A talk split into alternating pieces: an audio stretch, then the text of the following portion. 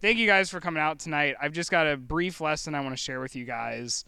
Um, this comes, well, this is the story of Jesus being tempted in the wilderness. I'm sure you guys have heard this before, but we'll just go ahead and read through this. So Jesus went into, um, he went into the wilderness for 40 days, 40 nights. It was a time of fasting for him. So it says that then Jesus was led by the Spirit into the wilderness to be tempted by the devil.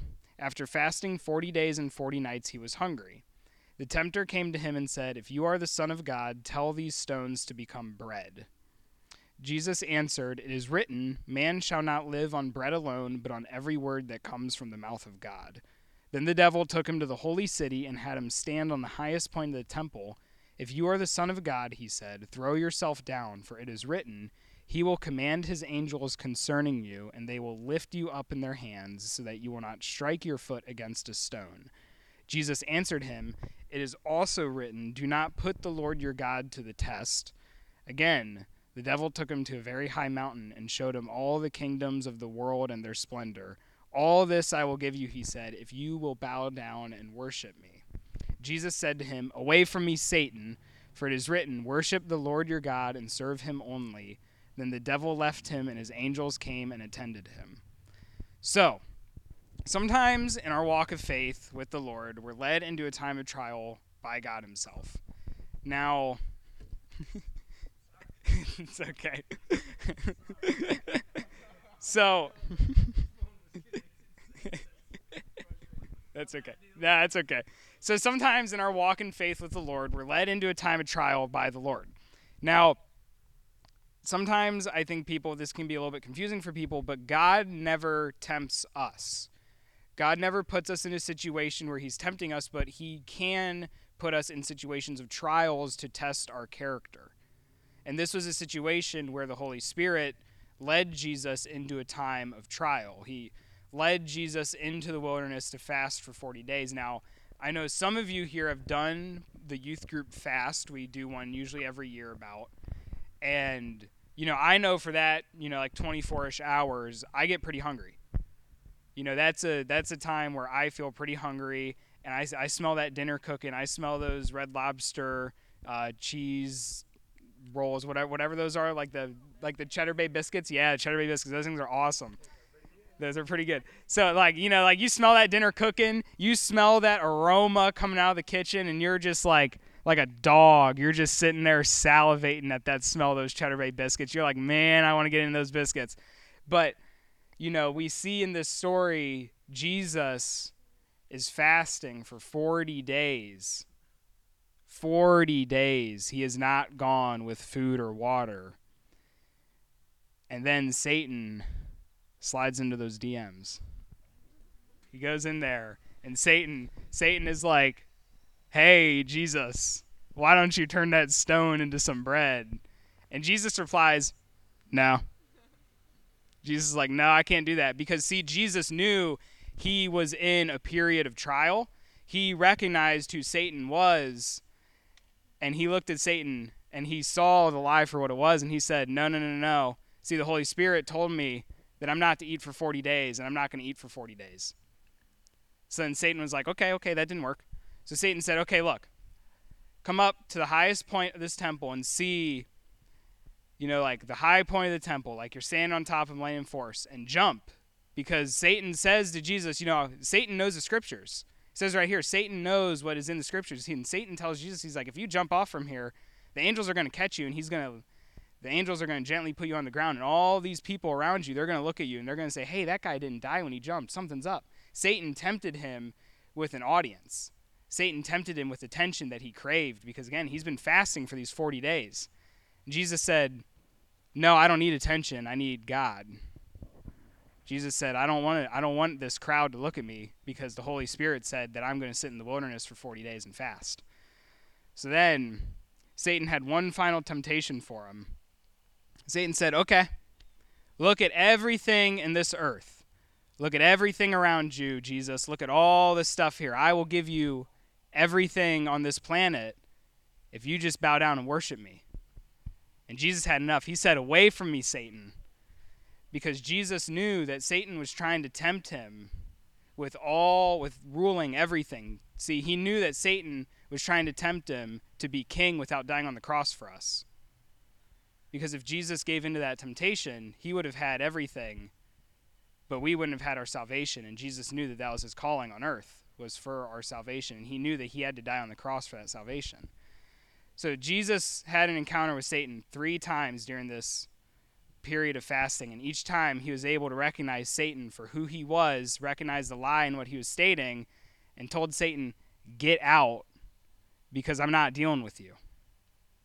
And I think this is a great story for us because we as people, and I know you guys know this, but we will encounter temptations as Christians. Even as non Christians, Satan will tempt people and pull them away from God, but especially for us, because we as Christians need to be aware of when a temptation is happening, where Satan's in our life, and how we can tell Satan no. So, one of the most important things I learned in my faith journey that being tempted is not a sin. God doesn't see us being tempted by Satan as sin. You know, if Satan were to come up to me right now and hold that new Switch OLED model right in front of me and say, hey, hey, hey, you can have this right now. You just got to bow down and worship me. That is not sin because I am not responsible for what Satan does to try and tempt me, but it's my response to the temptation that is sin. You know, if I give in to Satan and give in to the temptation, that is when sin has occurred. But if I am able to recognize the temptation for what it is, I can look at Satan and say, no, I'm not being a part of that because I am a follower of Christ and Christ calls me to not do that. Be gone with you. And that is where sin does not happen and where I've chosen the path of glory. So, you know, through this whole story, you know, we see Jesus is able to tell Satan three times, get out of here. And what's amazing is that, you know, Jesus being part of the Holy Trinity, we have the Holy Spirit in us as Christians. If we've accepted Jesus as our Savior and that we follow God, we have the Holy Spirit with us, and we can find the strength to tell Satan no not because we are you know like these like bodybuilding weightlifters that just pump iron 24/7 at the YMCA but no we find that strength because we live a life that is a follower of Christ we live for God and that is where we get the strength to say no to these temptations just like what Jesus did in the wilderness Jesus had the power to resist Satan after 40 days of not drinking and not eating because I mean not only was Jesus the son of God and also God, but he had the Holy Spirit in him to say to look at Satan and say, "No, not doing that." We have the power to also do that because of the Holy Spirit in us to look at Satan and say, "No, not doing that." Because if we give in to temptation, we start to go down the path of sin. You know, we like sometimes we have these pet sins where we just kind of enjoy on the side. You know, people might not know we're enjoying this thing over here because, you know, we can hide it. You know, the pornography online, we can hide that. That's not a problem. We just clear our browser history. That's fine. You know, we go to parties and we drink and we get ourselves wasted on the weekend. That's fine. You know, like my parents don't know that I'm doing that. That's fine.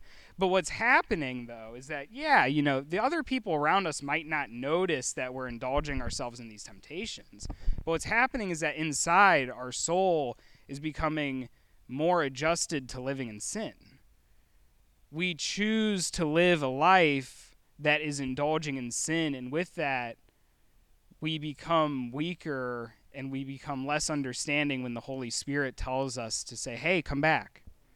you know, the voice of sin in our life grows louder, but the voice of the Holy Spirit starts to become quiet because we're more interested in listening to what Satan has to tell us. And when we listen to what Satan tells us, we get pulled away from church, we get pulled away from Christ, we get pulled away from the path of life we're supposed to be on, and what happens is that our life starts spiraling out of control. And then, you know, several years later, we're wondering, wait, what happened? And we're looking back and we realize, oh, that one decision I made that one night to indulge in that dumb temptation and then do it again and again and again has spiraled out of control. And now I have all these pieces in my life to pick up. But the hope in all of this is that we've been gifted the Holy Spirit to move out of this life of temptation, to move out of this habit of these pet sins, or even just the random temptations that come through the day, but we live a life of Christ and we live a life where we are able to recognize Satan when he walks up to us, dangling that temptation in front of us, saying, Don't you want this? And we look at that, we look at that beautiful temptation standing in front of us, that shining prize trophy that we so desperately desire. But then we blank and we're like, wait a minute. No, I'm not getting into that, Satan. Because I know that that's Satan standing there.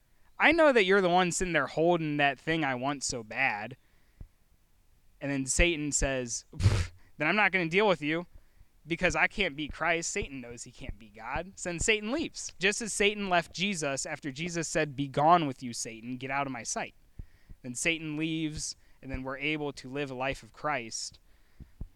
And, you know, we're humans. We're never going to be free of temptation. Satan knows that he can come back with something else to try and entice us.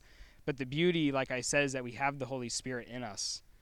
We can use the Holy Spirit to fight against these temptations and live a life of glory, live a life for God, and be a part of this beautiful life that Christ has given to us with salvation.